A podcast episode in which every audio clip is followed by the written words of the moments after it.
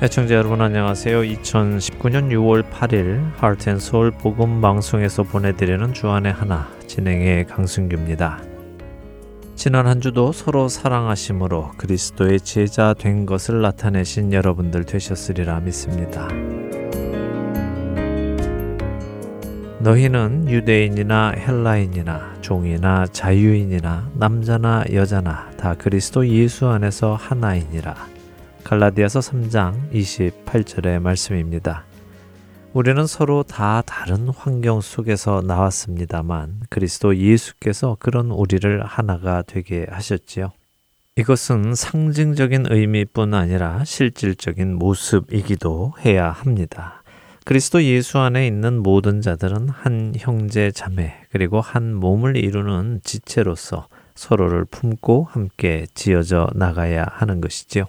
이러한 사역을 하고 계시는 분들이 이곳 아리조나에도 계시는데요. 아리조나 십자가의 교회 Loving Ministry입니다. 오늘 스튜디오에는 이 Loving Ministry를 하고 계시는 두 분 모셨습니다. 정희성 목사님과 윤영복 장로님 나와 계십니다. 안녕하세요. 예, 안녕하세요. 반갑습니다. 예. 먼저 정 목사님부터 저희 청취자 여러분들께 인사 한 말씀 해 주시죠. 예, 안녕하십니까. 저는 아리조나 십자가의 교회에서 선교와 장애 사역을 맡고 있는 정희성 목사입니다. 네, 우리 윤 장로님도 안녕하세요. 제 십자가의 교회 선교 사역 위원장을 맡고 있는 윤영복 장로입니다. 네, 두 분 참 반갑습니다. 예. 오늘 특별히 저희 할텐 서울 복음 방송 찾아주신 이유가 있으세요, 그렇죠? 예. 저희 교회에서 장애우를 향한 사랑과 회복, 그다음에 그들을 위한 복음 사역을 위해서 네. 시작한 그런 장애우 사역을 홍보하기 위해서 이 자리에 나왔습니다. 네. 장애우 사역을 지금 십자가의 교회에서 하고 계시다는 거죠? 예. 예, 예. 얼마나 되셨습니까? 시작한 것은 저희가 2010년도 경에 저희가 시작을 했기 어휴, 때문에 그럼 벌써 오래됐네요. 예, 예. 예. 한 9년 정도가 됐는데. 예.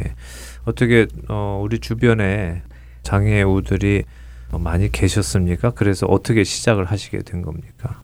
그때 제가 선교 사역부에서 이제 일을 시작하면서 저희 교회에도 장애우를 가지신 어, 성도님들이 네. 한두 가정 정도가 계셨고 네. 그래서 저희 교회가 해야 할 일이 그 장애우를 가진 그 가정들이 음. 예배 자리에 함께 나와서 네.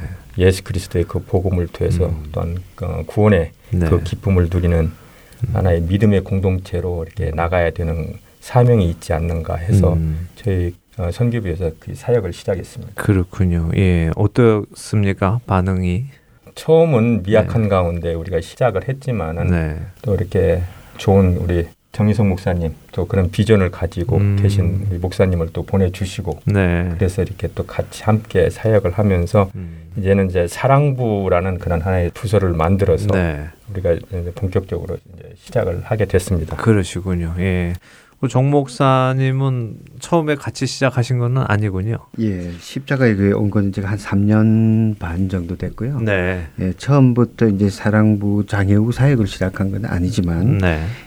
중간에 여러 가지로 음. 제가 이 아리조나에 와서 네. 에, 들은 이야기가 이 마리코파 카운티에만 음. 5세 이하의 장애 아동이 네. 4만 명이 넘는다는 그런 이야기를 들었습니다. 5세 이하의 예. 장애 예. 아동이 4만 명이 넘는다. 4만 명이 예. 넘고 예. 그 중에서 에시안이 네. 정확한 통계는 아니지만 네, 네, 네. 에, DDD 관계자들의 말에 음. 의하면 네.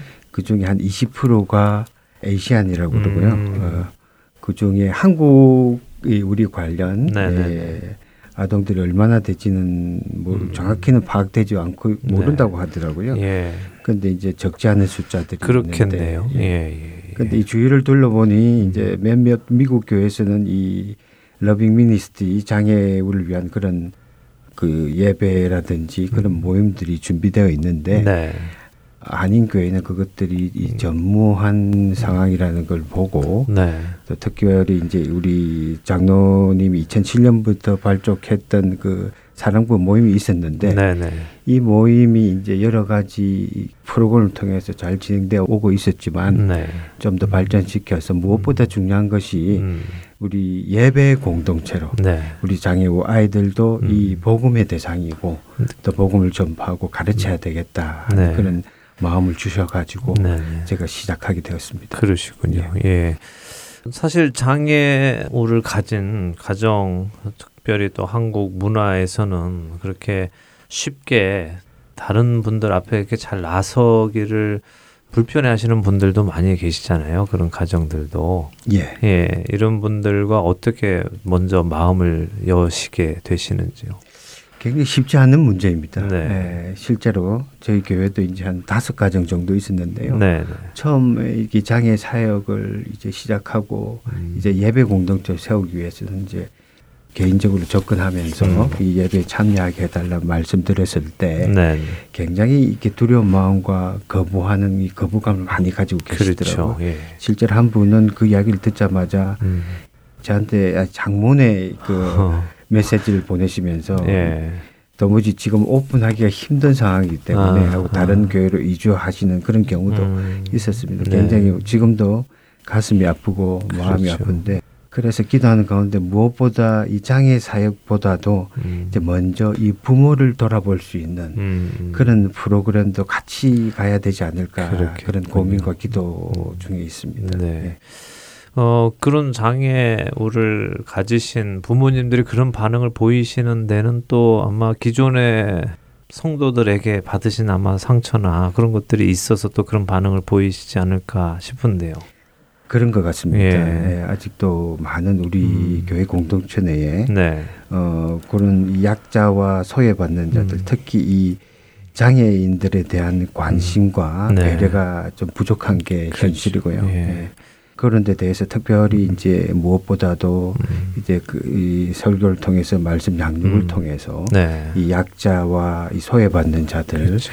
대한 어떤 이런 배려와 이런 이 사랑과 섬김이 필요하지 않는가 하고요. 그렇죠. 예. 예, 이 장애우를 섬기는 것이 그냥 장애우 하나만 섬기는 것이 아니라 사실 교회 전체의 음. 변화로 이어져야 그 일이 가능할 것 같다는 생각이 듭니다. 예. 예. 어, 어떻게 이제 구체적으로 뭔가 지금 계획하고 계시는 것이 있으실 것 같은데요. 장애 우 중에 실제적으로 지금 음. 요즘 같은 이 지체 장애 우들은 상당히 적은 음. 편입니다. 네, 네, 네. 예, 여러 가지 환경 의학의 발달로요. 예. 예. 근데 이제 요즘 계속 나오는 게 음. 이제 발달 장애우들 그렇죠. 특히 이제 자폐 예. 스펙트럼을 네, 네. 알고 있는 아이들이 음, 음. 기하급수적으로 늘어나고 있는 형편인데 그렇죠. 이제 문제는 뭐냐면 음. 이런 발달 장애 아동들이 가지고 있는 게 음.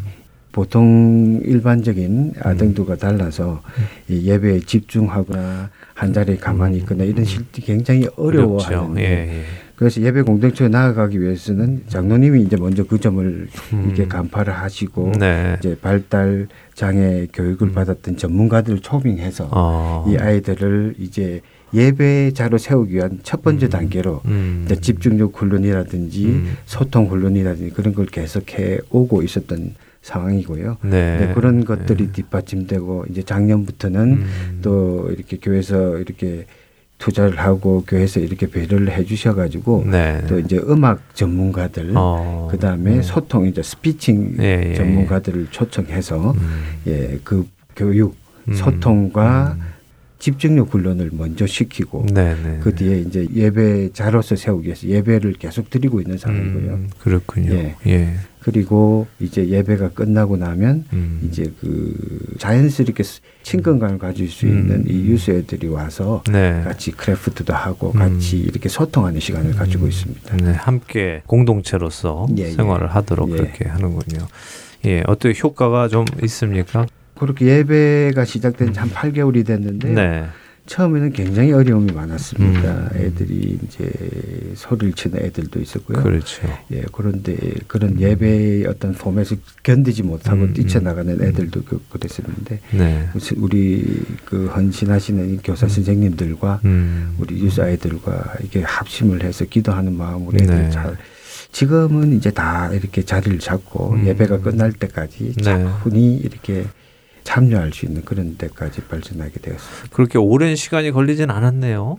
예, 생각보다 우리 지금 있는 애들이 네. 굉장히 적응을 잘해주고 저는 한 2, 3년 이렇게 예, 예, 예. 바라보고 있었는데 네, 불과 8개월 만에 아이들이 예. 그렇게 잘 적응하고 있다는 건 또 굉장히 감사한 일이고 많은 네. 분들의 수고와 또 기도가 있었지 않은가 생각이 네, 됩니다. 예, 예, 네, 여기서 찬양 한 곡 듣고 계속해서 말씀 나누도록 하겠습니다.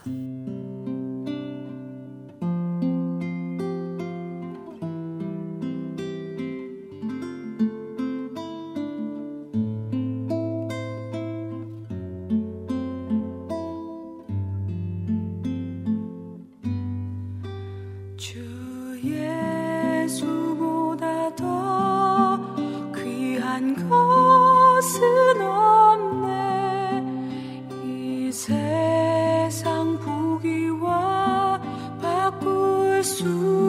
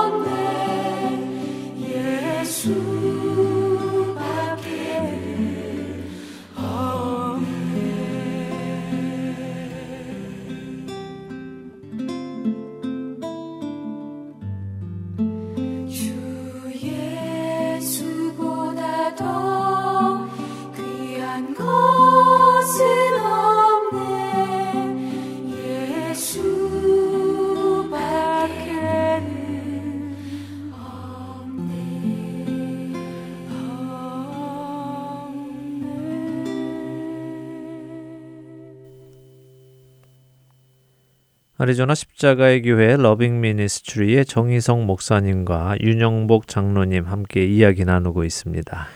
이제 6월 15일에 어떤 특별한 뭘또 계획하고 계시나요?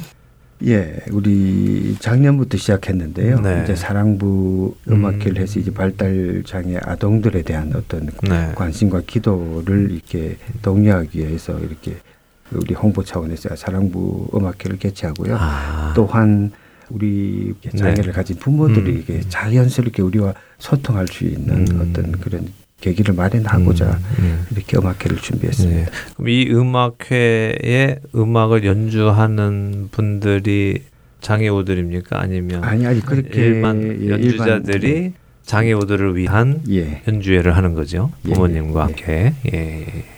그 음악회를 통해서 저희가 이제 다양한 그런 좀 프로그램을 만들어서 네, 네, 네. 어, 장애를 가진 그 음. 그 가정들을 초대를 해서. 어, 저희가 이제 하나의 그 그들을 위로해주고 음. 또 같이 이렇게 즐기는 하나 그런 시간을 음. 이렇게 마련하기 위해서 한 것이기 때문에 네. 저희 교회 내에 있는 그런 음. 장애우들만을 음. 대상으로 하는 게 아니고 아니고 어, 이 피닉스 내에 있는 우리 음. 또 한인 한인분들 또 예. 다른 분들을 저희들이 음. 초대를 하기 위해서 지금 어, 준비 중에 있는 것이죠. 그렇군요. 예, 예. 그렇게 돼서 어, 그분들이 어, 일단 교회도 오시게 되고 교회 안에서 네. 이런 좋은 프로그램들을 통해서 어, 자녀들을 위하여 또 자녀들이 하나님 앞에 그리스도를 통해서 나올 수 있도록 또 기반을 음. 또 만들어주고 계시니까 굉장히 좋은 기회가 될 것 같네요. 예. 우리 교회가 네. 아, 해야 할 일이 있다면은 저희가 그 고린도전서 1장 27절 29절에 말씀에 보면은 네. 그러나 하나님께서 세상에 미련한 것들을 택하사 음. 지혜 있는 자들을 부끄럽게 하려 하시고 네. 세상에 약한 것들을 택하사 강한 것들을 부끄럽게 하려 하시며 하나님께서 세상에 천한 것들과 멸시받는 것들과 없는 것들을 택하사 있는 것들을 폐하려 하시나니 이는 아무 육이라도 하나님 앞에서 자랑하지 못하게 하려 하심이라. 이런 말씀을 저희들에게 주셨습니다. 네. 그렇기 때문에 우리는 교회가 앞으로 해야 할 것이 장애우를 향한 그런 음. 사랑과 네. 또 회복 그것을 통해서 우리가 장애인과 그 가족들에게 복음을 전하고 주 안에서 하나가 되는 네. 그런 삶을 회복시켜주는 것이 음. 교회가 해야 할 일이라고 저는 생각이 되고요. 네. 그래서 저희가 그 구원의 회복을 통해서 음. 우리가 함께 기쁨과 자유함을 누리는 그런 공동체로서 우리가 성장했으면 하는 그런 바람에서 음. 교회가 연합해서 음. 또한 이런 장애우를 가지신 그런 가족들 또 음. 그들을 향해서 우리가 사랑을 베풀어야 되지 않나 생각합니다. 네. 그래서 이 방송을 들으시는 분들 중에도 혹시 어, 장애가 있는 자녀 있으신 분들은 어, 십자가의 교회에 한번 어, 문을 두드려 보시면 함께 공동체로 어, 주 안에서 예배자로 지어져 가지 않을까 하는 생각이 드네요. 예. 정 목사님도 하실 말씀 있으십니까? 예. 예. 교회가 주신 사명 중에 하나가요. 네. 예. 이 예수 그리스도의 말씀 복음 전파 네. 가장 큰 이유지만 음. 또한 가지는 또 내가 너희를 사랑한 것 같이 너희도 서로 사랑하라는 음. 그 주님의 사랑. 네. 그 사랑은 우리가 성경 말씀을 통해서 볼때 하나님께서 이 소외받고 약하고 연약한 자들에 대한 하나님의 관심이 얼마나 큰지를 음. 이렇게 말씀을 볼 때마다 확인할 수 있거든요. 네. 그래서 그럴 때마다 이 교회가 좀더 음. 이제 연약한 자와 또 약자와 소외받는 자들에 대한 관심을 음. 더 가져야 되지 않을까 그렇게 생각하고 있습니다. 네. 그것이 이유이고요. 음. 또한 가지 아까 제가 말을 못했는데 예, 저희들 사역 중에 하나 이제 그렇게 소통하기 위해서 소통에 굉장히 어려움이 있습니다. 그렇죠. 예. 소통에 그래서 이제 시작된 어떤 소통의 방법들이 음. 이렇게 하나씩 하나씩 발전해서 이제 여러 가지 그냥 일반적인 설교나 찬양으로 되지 않고요. 네. 예, 인형극이라든지 음. 시청각이라든지 음. 여러 가지 이렇게 방법을 총동원해서 할 수 있는 걸 다 개발해서 음. 지금 하고 있고요. 그 이번에 특히 우리 선교부에서 이제 퍼페 팀이라고 이렇게 어, 만들어서 예. 예. 이렇게 지금 2회 공연을 마쳤습니다. 음, 네. 이렇게 해보니까 예. 이 법회 공연을 통해서 이제 장애 아동도 그렇고 장애 아동뿐만 아니라 네, 네, 네. 이제 선교지라든지 그다음에 믿지 않는 여러 이제 아동들 이제 음. 주일학교 네. 얼마든지 이게 복음의 훌륭한 도구가 될 수 있다는 걸 확인하고 있고 또 은혜도 많고 네. 또 여기 헌신해 주는 분도 많고 네. 그래서 우리 저희들 이 사역에서 여러 가지 이렇게 노력하고요. 음. 예, 어떻게 하면 이 복음을 효과적으로 네. 이렇게 정확히 전달할 수 있을까 음. 예, 그런 부분에 대해서 상당히 이게 애를 쓰고 기도하고 준비하고 네. 있습니다. 네. 장애우를 가지신 부모님들이 선뜻 나오지 못하시지 않습니까? 예, 예. 사실. 예. 그분들에게 어, 지금 이 방송을 들으시면서도 갈까 말까 나도 한번 가볼까 말까 아, 또 가봐야 또 상처만 받는 것은 아닐까 이런 걱정들을 하시는 분들이 계실 텐데 그 부모님들께 어떤 말씀을 전해 주고 싶으세요? 쉽지는 않을 거예요. 네. 쉽지는 않고 음. 그리고 그분들이 이제 그런 마음을 가지고 있는 것은 그분들이 잘못이 아니라 네. 저희들의 잘못이고 음. 그만큼 그분들을 포용하지 못하고 네. 그 올바로 섬기지 못했던 결과라 생각을 하고요. 네. 그 점에 대해서는 하나님 앞에 깊이 음. 그 죄송한 마음이 있고 어, 그래도 그럼에도 불구하고 네. 이 교회 안에서 예배 공동체로 세워지고 네. 사실 그게 인식 부족이고 잘 몰라서 그런 부분이 많거든요. 음. 이분들이 그리고 사실은 일반적인 성도님들이 나쁜 마음을 가지고 있거나 편견을 가진 그런 분들보다는 네. 그런 경험이 없었기 때문에 음. 그런 것들이 많기 때문에 그런 음. 거는 조금 마음문을 단대히 여시고 네. 이렇게 소통하기 시작하면 음. 얼마든지 이렇게 그걸 이겨내고 극복할 수 있으리라 생각합니다. 네. 예. 그렇게 해야 되고요. 네. 언제까지 이렇게 품에 안고 살 수는 없으니까. 그렇죠. 예. 예. 예. 저도 이렇게 참 이게 신앙생활을 하면서 보면은 네. 어, 우리가 이제 영적인 그런 영역에서 이렇게 바라볼 때 보면은 음. 우리는 누구나 다 장애우들입니다. 그렇죠. 예, 예. 장애우들이고 주님이 보시기에 우리가 너무나 부족하고 네. 정말 병들어 있는 그런 영혼들이기 때문에 네. 우리가 눈으로 보이는 육체적으로 보이는 그런 음. 어, 장애우들이 음. 아니라 내 자신이 먼저 영적으로 이렇게 바라보는 그런 영성이 있음으로써 이제 음. 그들을 또 이렇게 포옹할 수 있는 그런 사랑이 또 우리에게 있기 때문에 네. 저는 그래요 교회가 정말 주님의 그 사랑을 네. 가지고 함께 주님의 원하시는 그런 공동체로서 성장하는 그런 어, 교회가 됐으면 하는 그런 바람이 있거든요. 네. 그렇기 때문에 우리가 눈으로 보이는 편견을 버리고 정말 주님이 우리에게 보여주신 그 사랑을 안고 그들을 바라보는 그런 음. 영적인 그런 바람이 있습니다. 아멘. 예, 예. 맞습니다. 아, 말씀하신 그대로 우리 모두는 온전하지 않지요. 예, 음. 우리 모두는 보이든 보이지 않든 음. 다 장애를 가지고 있는 것이 사실입니다. 그렇기 때문에 예수님께서 오셔서 그 생명을 우리에게 주셔서 우리를 온전한 자로 만들어 주시기 때문에 우리가 그것을 깨닫는다면 눈에 보이는 장애를 가졌다고 해서 나와 다르다라는 생각을 갖는 것은 벌써 아마 교만한 생각이라고 네. 생각이 되고 자기 자신이 어떤 사람인지를 모르는 사람들이 아마 그런 생각을 가질 것입니다. 그러니까 우리가 더 나아가서 그리스도 안에서 한 가족이라는 생각을 한다면 우리 가족 안에 음. 그렇게 눈에 보이는 장애를 가진 친구들이 있다면 더 품고 함께 기도하면서 그 아픔을 이겨 나가지 않을까 하는 생각이 음. 듭니다. 예. 이제 맞춰야 될 시간이 다 돼가는데요. 예.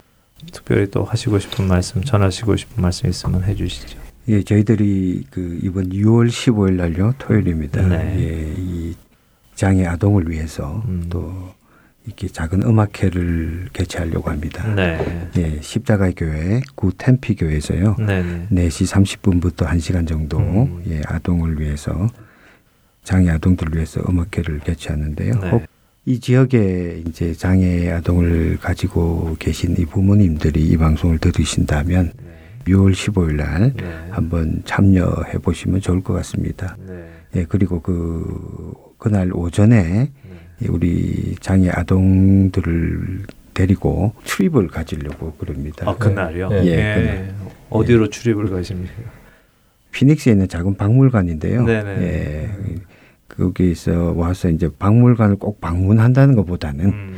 예, 그 아이들과 예, 함께 음. 아이들 한 명에 이제 두 명씩 이렇게 음. 스태프들이 이렇게 그렇죠. 붙어서 그렇죠. 소통하는 시간을 가져보려고요. 예. 같이 부모를 떠나서 아. 부모님은 가지 안 네, 가시고 부모를 가지 않고 어. 그 저희들끼리 부모에게 자유 시간을 주고 네네. 아이들에게는 서로 이제 다른 사람들과 소통할 수 있는 그런 음, 계기를 삼기 위해서 주고. 예, 그래서 오전 동안 그 음. 프로그램이 운영이 되고요. 네. 그다음에 오후에 돌아와서 이제 음악회를 하고 음악회를 하고 부모들하고 아. 같이 예, 이런 예, 계기가 되니까 혹시 어. 그 방송을 들으시면 네. 꼭 한번 그날 와서 한번 음. 우리와 같이 동참해 주셨으면 감사드리겠습니다. 네. 그 박물관 가는 것은 언제 몇 시에 만나서 어떻게 갑니까? 예, 6월 15일 날 오전 11시 30분에 출발할 예정인데요. 네. 혹시 이 참여하실 의사가 계시면 네. 미리 그 연락을 십자가 교회 연락을 네. 해주시면요. 네네. 예, 어디로 전화번호가 있습니까? 교회도 좋고요. 네. 예, 제 개인 전화번호는 718 네. 762 네. 3810입니다. 우리 정희송 목사님 전화번호가 718-762-3810 그렇죠? 예, 예. 참여를 원합니다라고 이제 예, 예. 말씀하시면 어 우리 자녀 한 명당 두 명의 이제 봉사자분들이 붙는 거죠. 예, 그러니까 그렇습니다. 그 미리미리 준비하시려면은 어, 숫자 파악을 미리 하셔야겠네요. 예. 예.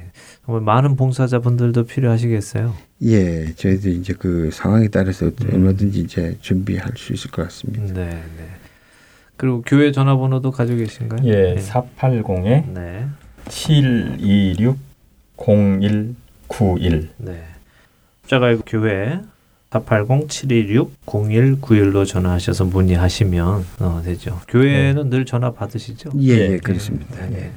다가오는 6월 15일 아마 이제 방송 나가는 바로 다음 주입니다. 다음 주 토요일이죠. 예, 오전 11시 30분에 십자가의 교회에 모이셔서 자녀들은 아, 박물관에 가서 좋은 시간 갖고 돌아온 다음에 부모님들과 함께 또 좋은 음악회 감상하시면서 우리가 함께 하나 될 수 있다 하는 그 소중한 첫걸음이 될 수 있는 귀한 시간이 되기를 바랍니다.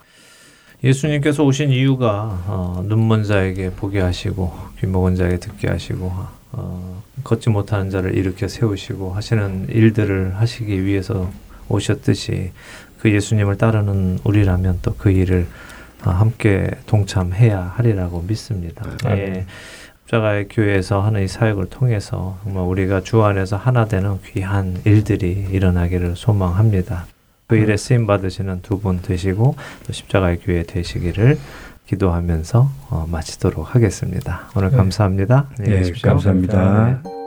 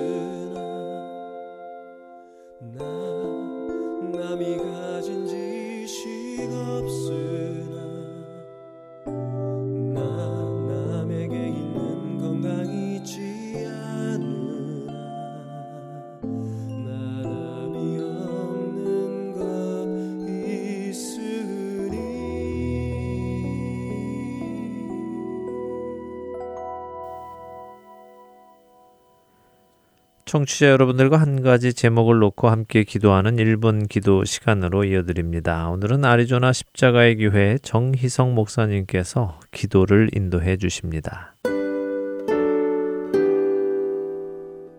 하텐 서울 복음 방송 1분 기도 시간입니다. 저는 아리조나 십자가의 교회에서 선교 사역과 장애우 사역으로 섬기고 있는 정희성 목사입니다. 오늘은 이 땅에 소외받는 연약한 장애우들을 위하여 함께 기도하는 시간을 가지려 합니다. 누가복음서에 보면 주님의 사역의 시작의 첫 말씀이 가난하고 소외받고 연약한 자들에게 주님의 은혜의 복음을 선포하시는 것이었습니다. 우리는 주님의 이런 모습을 보면서 연약하고 소외받는 사회적 약자에 대한 주님의 사랑과 관심이 얼마나 큰지를 깨달아야 할 것입니다. 지금 우리의 주변을 돌아보고 살펴보아도 어렵지 않게 장애우를 가진 그런 가정들을 쉬 발견할 수 있을 것입니다. 주님은 내가 너희를 사랑한 것 같이 너희도 서로 사랑하라 말씀하셨습니다. 이 땅의 많은 교회와 많은 그리스도인들이 무엇으로 세상에 빛이 되고 무엇으로 세상의 소금이 될 수 있겠습니까? 바로 주님이 우리에게 그리 하셨던 것처럼 우리도 주님 닮은 사랑으로 주님처럼 섬기고 사랑하는 것일 것입니다. 이 땅에 많은 장애우와 장애를 가진 가정들이 있습니다. 저는 이 땅의 모든 교회와 그리스도인들이 편견과 차별 없이 장애우나 비장애우나 모두 온전히 하나로 연합하는 그런 아름다운 예배 공동체로 세워지기를 소망합니다. 선지자 이사야가 꿈꾸었던 것처럼 사랑과 공의와 공평이 온전히 실현되는 그런 아름다운 예배 공동체들이 이 땅에 가득히 세워지길 간절히 기도합니다.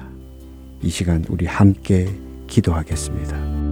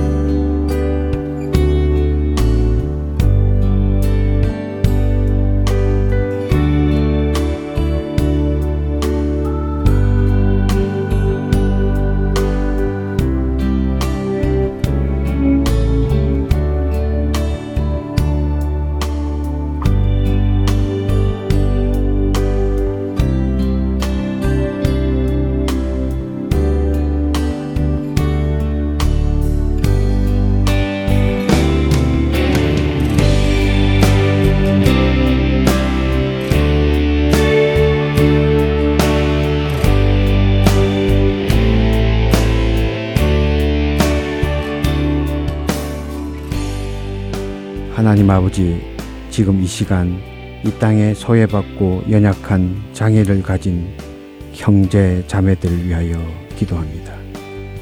이 땅의 많은 교회 공동체 속에서 이들을 향한 편견과 차별이 없게 하시고 온전히 사랑으로 하나 되고 섬김과 배려로 세워지는 아름다운 예배 공동체가 되게 하여 주시옵소서. 이 땅의 많은 교회들이 하나님의 관심과 사랑을 깨달아 알아서 연약한 자, 소외받는 자들을 먼저 품고 섬기며 그들을 위하여 기도하는 복된 교회들이 되게 하시고 일에 많은 주의 종들과 많은 일꾼들이 세워지길 원하며 또한 헌신할 수 있도록 은혜 내려 주옵소서.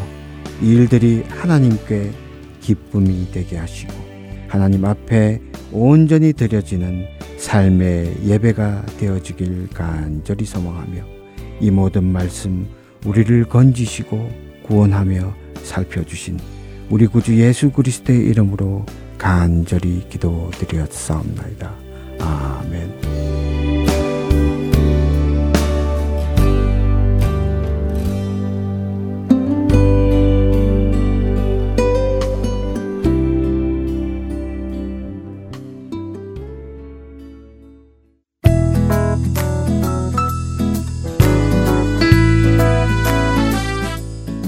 안녕하세요. 저는 라스베가스 그랜드 마켓에 CD를 놓고 관리하고 있는 김순원입니다. 매주 여러분들이 CD를 가져가고 있어요. 참으로 감사함으로 봉사하고 있습니다. 안녕하세요. 하와이 아이에아와 깔리 지역 팔라마 마켓과 깔리 H마트, 호놀룰루 시내의 서라벌 식당에 CD를 관리하고 있는 김수민입니다. 하나님의 인도 아래 이렇게 복음방송 CD를 듣고 전하게 되어 너무 감사합니다. 귀 있는 자들에게 복음을 전하는 이 사역에 동참하실 분들은 복음방송 전화번호 602-866-8999로 연락 주시기를 부탁드립니다.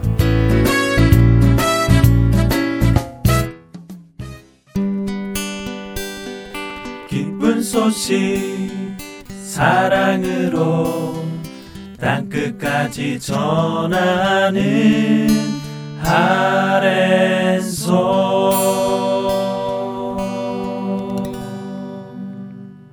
스스로 왕이 되어 살아가던 구약의 어두운 사사 시대 속에서도 구원의 손길을 거두지 않으시는 하나님을 만나는 시간입니다. 사사기 강해로 이어드립니다.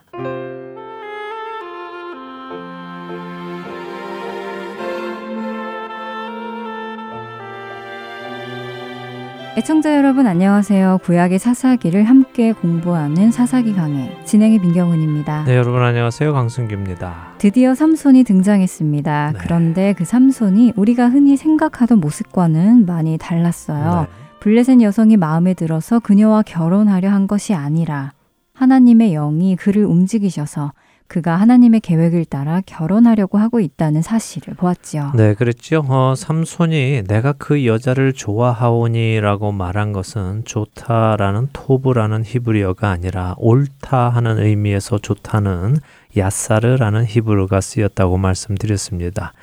하나님께서 정하신 그 길을 가는 것이 옳기에 삼손은 자신이 좋아하는 결혼이 아니라 하나님께서 명하신 결혼을 하려 하는 것입니다. 그런 그의 생각과 계획을 부모님조차 알아주지 못하고 그를 책망했습니다. 예, 맞습니다. 그래서 삼손은 많이 외로웠을 것입니다. 그 이야기를 일일이 부모님께 다 설명드릴 수는 없기 때문이지요. 그는 조용히 하나님의 인도하심에 순종하며 아무도 이해해 주지는 못하지만 또 알아주지 못하지만 그 길을 가고 있는 것입니다. 삼손의 그런 외로운 사사의 길이 보이더라고요.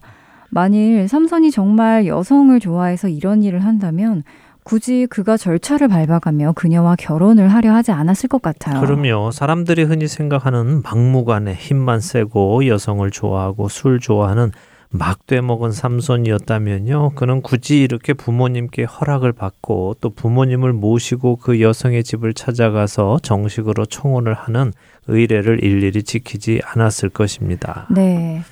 어, 그리고 지난 시간에 삼손이 우리가 생각하듯이 그렇게 근육질의 남성이 아니었을 것이라고도 하셨어요. 네. 사실 지금까지는 생각해보지 못했었는데 말씀을 들어보니 맞더라고요. 예, 우리는 삼손이 힘이 세다는 것을 생각해서 당연히 그가 엄청난 근육남이었을 것이라고 생각을 합니다. 네. 그리고 또 헐리우드의 영화들이 그런 생각을 하게끔 한 것도 사실이지요. 그러나 지난 시간에 말씀드린 대로 만일 삼손이 그렇게 겉으로 보았을 때 힘이 장사일 것이라 생각이 된다면요. 블레셋 사람들은 굳이 들릴라에게 수많은 돈을 주어가면서 삼손의 힘의 비밀을 알아내라고 할 필요가 없지요. 자, 지난 시간에 삼손이 본인 개인으로는 기뻐하지 않는 결혼을 하기 위해서 부모님과 함께 딥나로 내려가는 장면을 보았습니다. 가다가 포도원이 나오자 부모님은 포도원을 가로질러 가시고 삼손은 부모님과 헤어져서 포도원을 돌아서 인적이 드문 곳으로 갑니다. 이때 힘센 젊은 사자가 나오죠? 그렇습니다. 그때 하나님의 영이 삼손에게 임합니다. 그래서 삼손이 그 사자를 아주 손쉽게 죽이지요. 삼손은 이를 통해서 하나님께서 자신과 함께 하고 계심을 확신하게 되고 또 딥나에 가서 자신이 결혼하려는 여인을 보고는 그 여인과 결혼하는 것이 옳다는 것도 다시 확신하게 됩니다. 자, 여기까지 보았는데요. 이제 그 다음 일을 보겠습니다. 사사기 14장 8절과 9절을 먼저 읽어보겠습니다. 얼마 후에 삼손이 그 여자를 맞이하려고 다시 가다가 돌이켜 그 사자의 주검을 본즉 사자의 몸에 벌떼와 꿀이 있는지라. 손으로 그 꿀을 떠서 걸어가며 먹고 그의 부모에게 이르러 그들에게 그것을 들여서 먹게 하였으나 그 꿀을 사자의 몸에서 떠왔다고는 알리지 아니하였더라. 자, 삼손이 부모님과 딥나에 내려가서 총원을 했습니다. 그리고는 다시 집으로 돌아왔지요. 네. 그리고 얼마 후 이제 결혼식을 올리기 위해서 다시 딥나로 가는 장면입니다. 이 기간을 성경은 얼마 후라는 말로 표현을 했는데요. 근데 이 얼마 후가 어느 정도의 기간 후일까요? 어, 글쎄요. 뭐 한 달 정도 되지 않았을까요? 예, 왜 그렇게 생각하시죠? 음, 그냥 얼마 후라고 하니까 막연하게 한 달, 뭐 많아야 두 달 정도일 거란 생각이 드는데요. 네, 뭐 일반적으로 그렇게 생각이 됩니다. 얼마 후라는 표현에서 그렇게 오랜 시간이 지났을 것이라는 생각은 들지 않지요. 네. 예, 그런데 재미있는 것은요. 유대인들은 이 구절을 읽을 때 얼마 후라는 것이 약 1년 정도 후다라고 생각을 한다는 것입니다. 어, 1년이요? 네. 어, 그렇게 긴 시간 후라고 생각한다고요? 네. 왜 그렇죠? 어, 유대인들은 자신들의 문화 안에서 생각을 해서 그런데요. 지금 이 삼손의 결혼 장면이 그들 나름대로 가지고 있는 결혼 문화에서 차근차근 일어나고 있음을 그들은 아는 것이죠. 처음 삼손이 부모님과 가서 약혼을 하고 약혼을 할 때 결혼 지참금도 주었을 것이고 그때부터 신부는 신부 수업을 하고 남자는 아내랑 살 집을 준비하는 것이 유대의 결혼 풍습이잖아요. 네. 그렇기에 그 시간이 보통 1년 정도 걸리기에 유대인들은 이 얼마 후가 1년 정도의 시간일 것이라고 생각한다는 것입니다. 뭐 그러나 우리는 정확히는 알 수는 없지요. 하지만 우리가 생각하는 것보다는 더 오랜 시간이 지난 후일 가능성이 많다는 것을 염두해 두시면 좋을 것 같습니다. 자, 왜 이런 말씀을 드리느냐 하면요. 많은 경우 이 얼마 후를 아주 짧은 시간으로 생각을 해서 얼마 전에 사자를 죽였는데 그 사자의 몸에 벌떼와 꿀이 있는 것이 말이 되느냐 안 되느냐를 가지고 문제를 삼는 분들이 좀 계시기 때문입니다. 그래서 어떤 분들은 이스라엘이 사막이니까 금세 사자의 시체가 말라붙어서 벌이 집을 지을 수 있었을 것이다 라고 말씀을 하기도 하십니다. 그러나 지금 이 일이 포도원 근처에서 일어났다는 것을 생각하면요. 사막이어서 그랬다 하는 것은 조금 앞뒤가 안 맞는 해석이지요. 음, 그렇네요. 사막이어서 빠른 시간에 말랐다 하면 포도원을 하기에도 좋지 않은 환경일 텐데 그렇게 보기는 조금 어렵겠네요. 네, 어렵죠. 네. 대신 시간이 많이 흘렀다라고 보는 것이 더 합당할 것입니다. 음. 자, 사자 주검에 벌이 집을 지을 수 있느냐 없느냐가 중요한 것은 아닙니다. 성경은 벌떼가 집을 지었다고 하시니까 말입니다.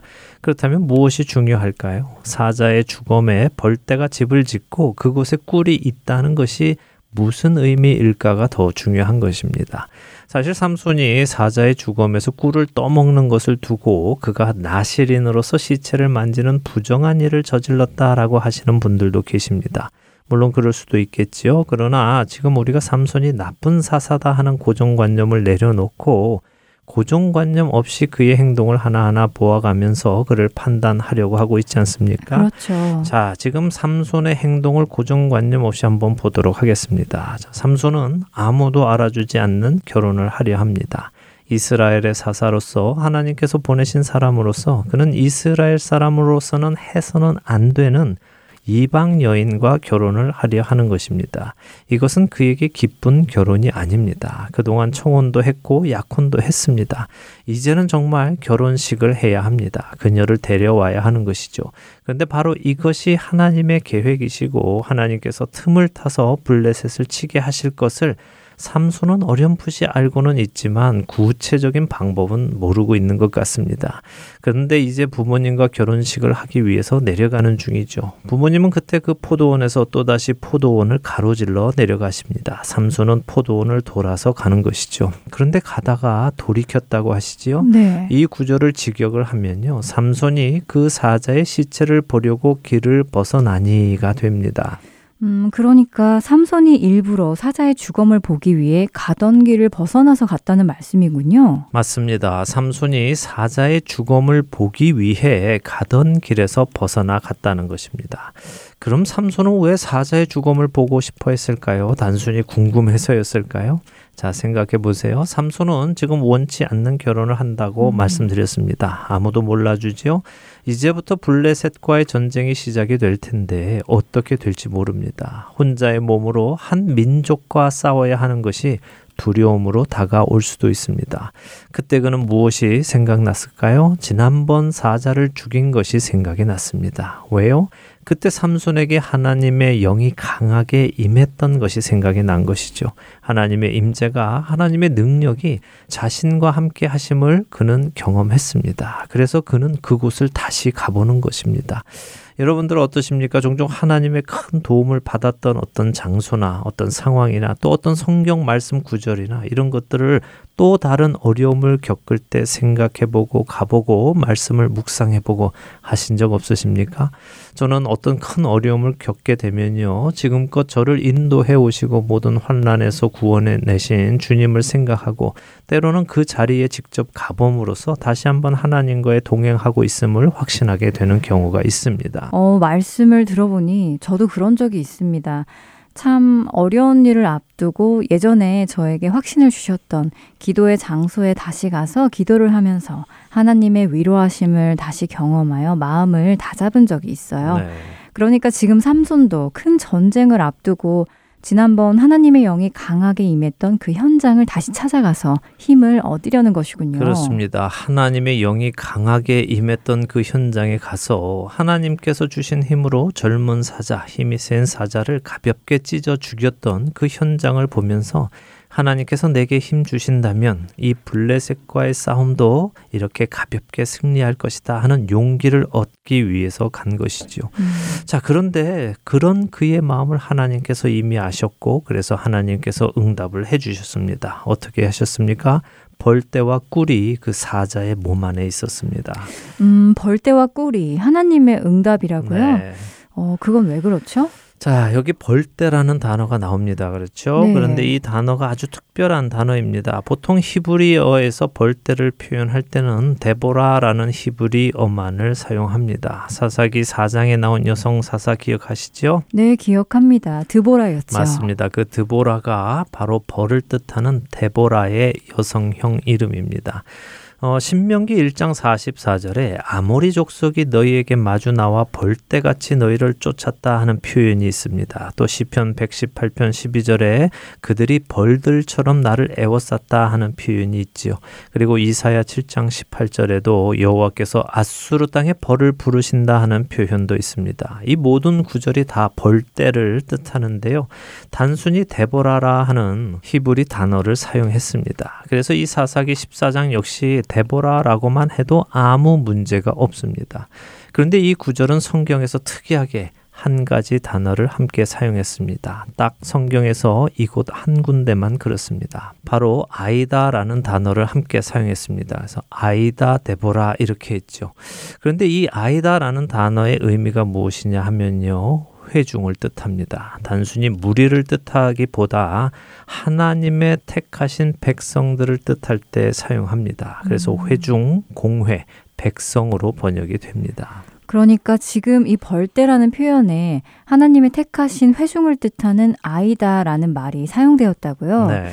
어, 그렇다면 이 벌떼가 하나님의 택하신 벌떼라는 의미라고 보아도 된다는 것인가요? 네, 저는 그렇다고 생각합니다. 아이다라는 단어가 구약에서 믿음의 공동체를 칭할 때 사용이 되었다면 성경은 지금 이 벌떼를 지칭하면서 이 벌떼가 사자의 주검 안에 집을 짓고 꿀을 준비한 것이 하나님의 택하심을 받은 벌떼로서 하나님의 계획 안에서 이 일을 했다고 말씀하고 계시다는 것이죠. 자, 많은 사람들이 왜 벌떼가 사자의 주검 안에 집을 지었을까 의아해 합니다. 네. 자, 그 의아한 일이 하나님의 뜻 밖에서 일어나지는 않았겠죠. 네. 하나님의 뜻을 따라 벌떼가 거기에 집을 짓고 꿀을 준비한 것입니다. 꿀은 유대인들에게 하나님의 음식으로 이해가 됩니다. 젖과 꿀이 흐르는 가나안 땅이라는 의미는 하나님의 음식이 나는 장소, 곧 하나님께서 돌보시는 장소, 하나님이 살고 계시는 땅이라는 개념으로 유대인들은 받아들이지요. 삼손은 이 벌떼가 준비한 꿀을 보며 이것이 하나님께서 주시는 또 한 번의 확신인 것을 알았습니다. 그래서 그는 그 꿀을 떠서 걸어가면서 먹지요. 하나님께서 주시는 힘을 얻는 것입니다. 그리고 그는 이 꿀을 자신만이 아니라 이 전쟁에 함께 참여하는 부모님께도 드립니다. 어떤 마음으로 삼손이 이 꿀을 부모님께 드렸을까요? 음, 이렇게 해설을 듣고 생각해 보니까요. 삼손이 부모님께도 하나님의 보호하심이 함께 하기를 기도하며 이 꿀을 드렸을 것 같아요. 네, 그랬을 것이라고 생각합니다. 비록 어떤 일이 일어날 것인지 일일이 부모님께 설명을 해드리지는 못하지만 이제부터 일어나는 일 속에서 마음을 굳게 잡으세요. 하나님께서 함께 해주실 것입니다 하는 마음으로 꿀을 드렸을 것이라고 생각합니다. 종종 어떤 분들은 그래도 삼손이 사자의 주검을 만졌으니까 나시린으로서 부정한 일을 했다고 하시기도 하시는데요. 그러나 우리가 이 구절을 읽어 보았을 때 삼손이 이 사자의 주검을 만졌다는 이야기는 없습니다. 꿀을 떴다는 표현만 있을 뿐입니다. 뭐 그게 그거 아니냐 하시는 분도 계실 텐데요. 율법의 눈으로 보면 그렇게 보일 수도 있을 것입니다. 그러나 은혜의 눈으로 보면 그렇지 않습니다. 구약의 엘리야 선지자나 엘리사 선지자도 죽은 자를 만져서 살려내기도 했습니다. 더군다나 삼손은 작은 태양으로 오실 참빛이신 예수님의 샘플이라고 말씀드렸지요. 예수님은 나 환자도 만지시고 죽은 아이도 만지셨습니다. 우리가 은혜의 눈으로 그리고 하나님께 보냄을 받은 의로운 사사 삼손의 눈으로 이 일을 볼 수 있기를 바랍니다. 외로움 속에서도 그를 위로하시는 하나님, 그에게 용기를 주시는 하나님을 보시기 바랍니다. 자, 두 절을 이해하기 위해서 우리가 많은 시간을 사용했습니다. 다음을 또 보도록 하겠습니다. 10절에서 14절 보겠습니다. 삼손의 아버지가 여자에게로 내려가매 삼손이 거기서 잔치를 베풀었으니 청년들은 이렇게 행하는 풍속이 있음이더라.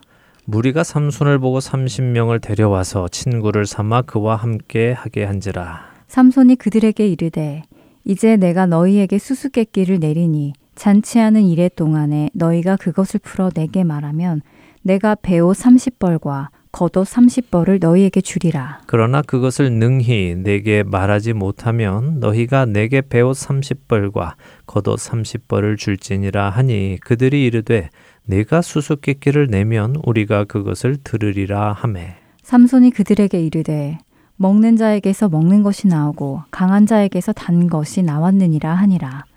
그들이 사흘이 되도록 수수께끼를 풀지 못하였더라 네, 그 유명한 삼손의 수수께끼가 나오는군요. 네, 그렇습니다. 드디어 삼손의 결혼식이 시작이 됐습니다. 결혼식은 블레셋의 풍속대로 했다고 하시죠. 네. 블레셋 사람들이 삼손을 보고는 청년 30명을 데려다가 결혼 잔치에 참여하도록 했습니다. 이 구절을 언뜻 보면 혼자 온 삼손이 외로워 보여서 친구들 30명을 붙여준 것처럼 보입니다만 그런 뜻이 아니고요. 삼손이 혼자 와 있는 것을 보고 무슨 이유인지는 모르지만 그들이 자신들의 친구 중 30명을 불러서 이 잔치에 함께 있도록 한 것입니다. 아마도 삼손의 분위기가 뭔가 이상하다고 느껴졌나요? 뭐 그랬을 수도 있겠죠. 네. 뭐 삼손에게 무슨 꿍꿍이가 있는지 그것을 미연에 방지하기 위해서 사람들을 불러다가 놓았을 수도 있습니다.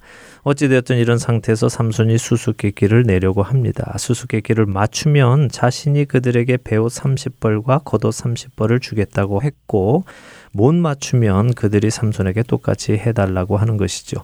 배옷은 못이 옷입니다. 그리고 겉옷은 지금 입고 온 예복을 뜻하고요. 그러니까 보통 사람들에게 한 벌씩밖에 없는 아주 귀한 옷을 걸고 수수께끼를 가지고 내기를 하자는 것입니다. 그러니까 사람들이 또 그러자고 하지요. 그때 삼손이 수수께끼를 내는데요. 먹는 자에게서 먹는 것이 나오고 강한 자에게서 단 것이 나왔느니라라는 아주 알 수 없는 수수께끼를 냅니다. 어, 그런데요. 수수께끼라는 것이요. 일반적으로 사람들이 가지고 있는 지식을 사용해서 풀 수 있는 문제여야 하잖아요. 네.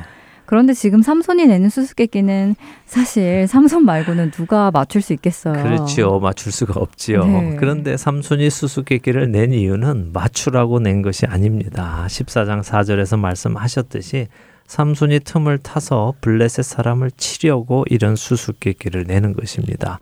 자, 못 맞춰야 삼손이 그들에게 옷을 달라고 할 것이고 그들이 지금 입고 있는 옷을 뺐다 보면 신랑이가 오고 갈 것이고요. 그러다 시비가 붙으면 블레셋과의 싸움이 시작될 것을 기대한 것이겠지요.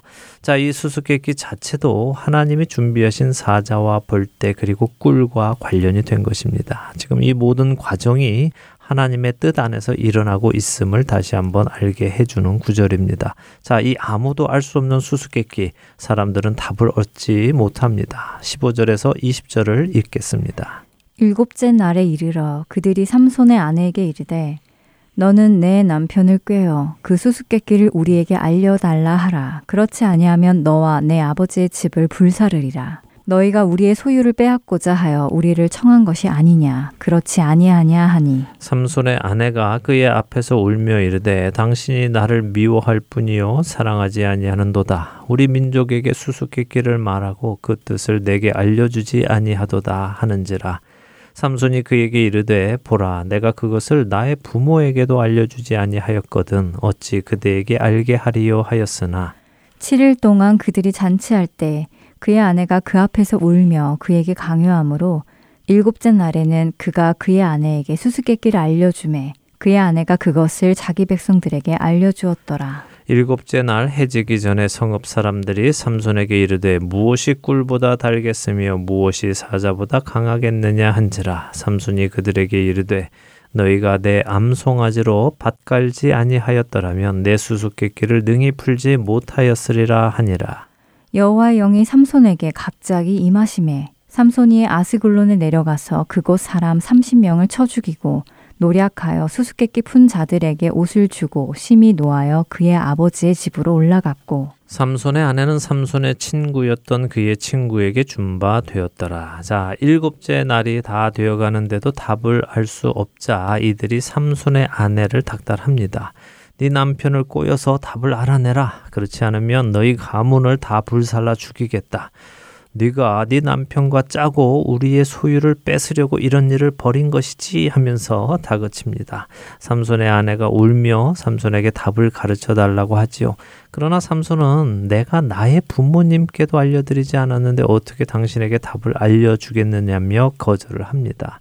이 말을 역으로 생각해 보면요. 부모님도 궁금해서 삼손에게 그 답이 무엇냐고 물어봤다는 것입니다. 그리고 이 아내도 궁금해서 사실은 결혼 첫날부터 물어보고 있었다는 이야기고요. 이게 7일째 일어난 일이 아니라 첫날부터 아내가 이렇게 물어왔는데 안 가르쳐 주니까 계속 울고 있었다는 것입니다. 그런데 7일째 되어서는 결혼식에 온 30명이 협박을 하게 된 것이고 그 협박 때문에 삼손의 아내가 이제는 살기 위해서 강력하게 삼손에게 요구를 한 것이지요. 음.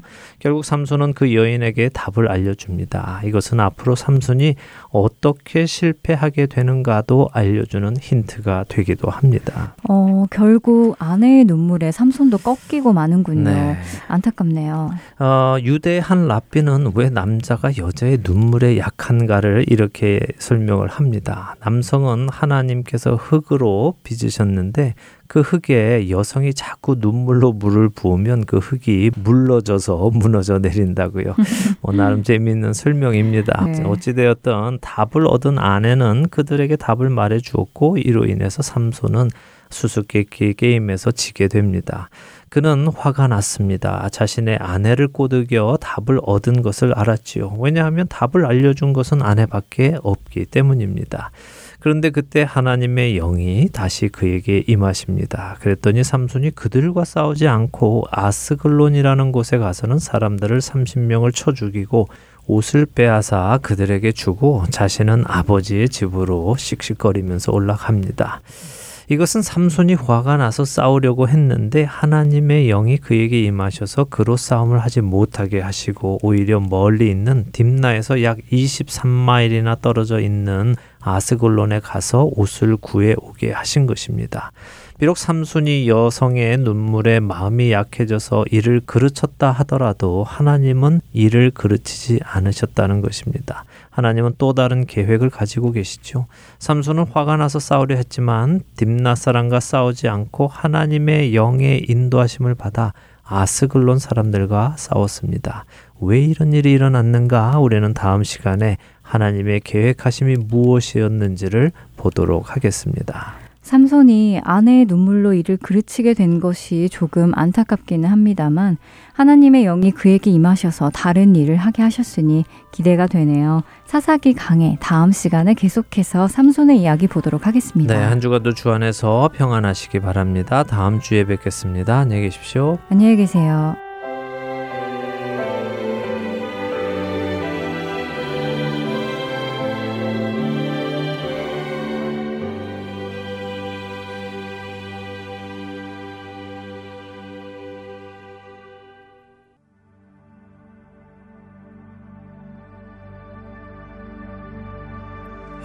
예수님은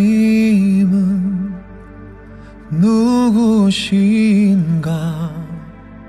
우는 자의 위로와 없는 자의 풍성이며 전한 자의 높음과 잡힌 자의 노임 되고 우리 기쁨 대신에 죽은 자의 부활되고 우리 생 대신에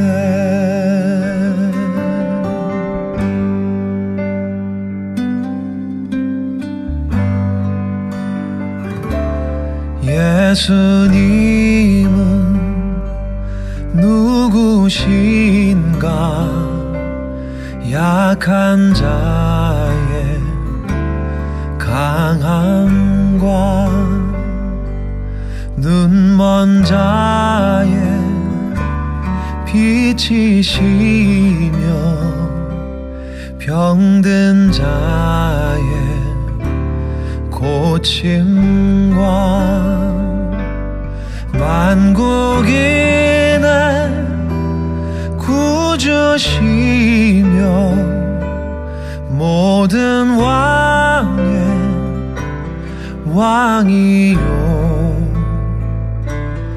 심판하신 주님 되고 우리 영광 대신에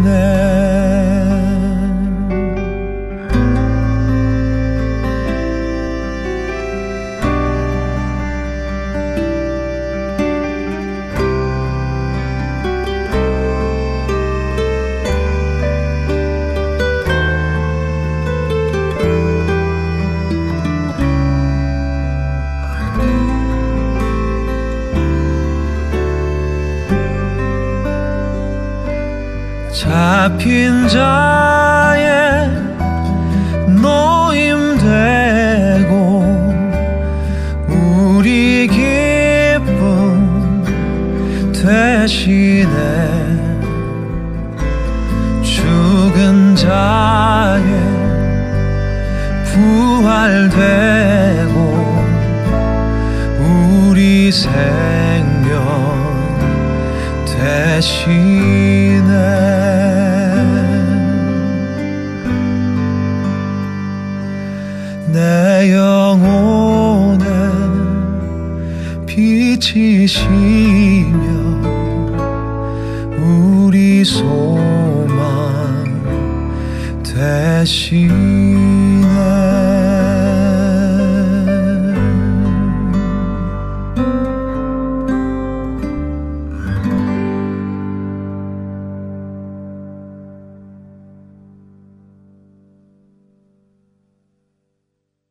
예수께서 대답하여 이르시되 너희가 가서 듣고 보는 것을 요한에게 알리되 맹인이 보며 못 걷는 사람이 걸으며 나병 환자가 깨끗함을 받으며 못 듣는 자가 들으며 죽은 자가 살아나며 가난한 자에게 복음이 전파된다 하라.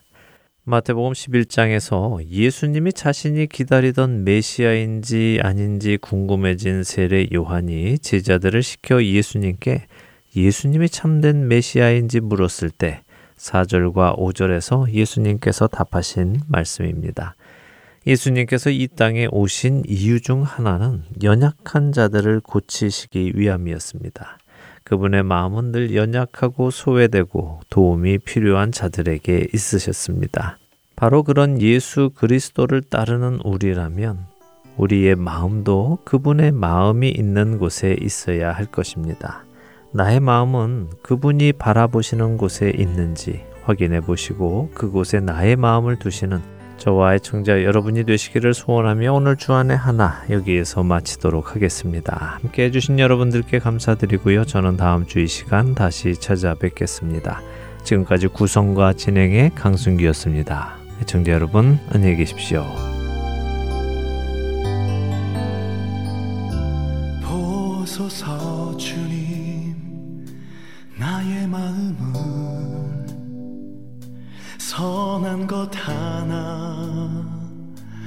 없습니다.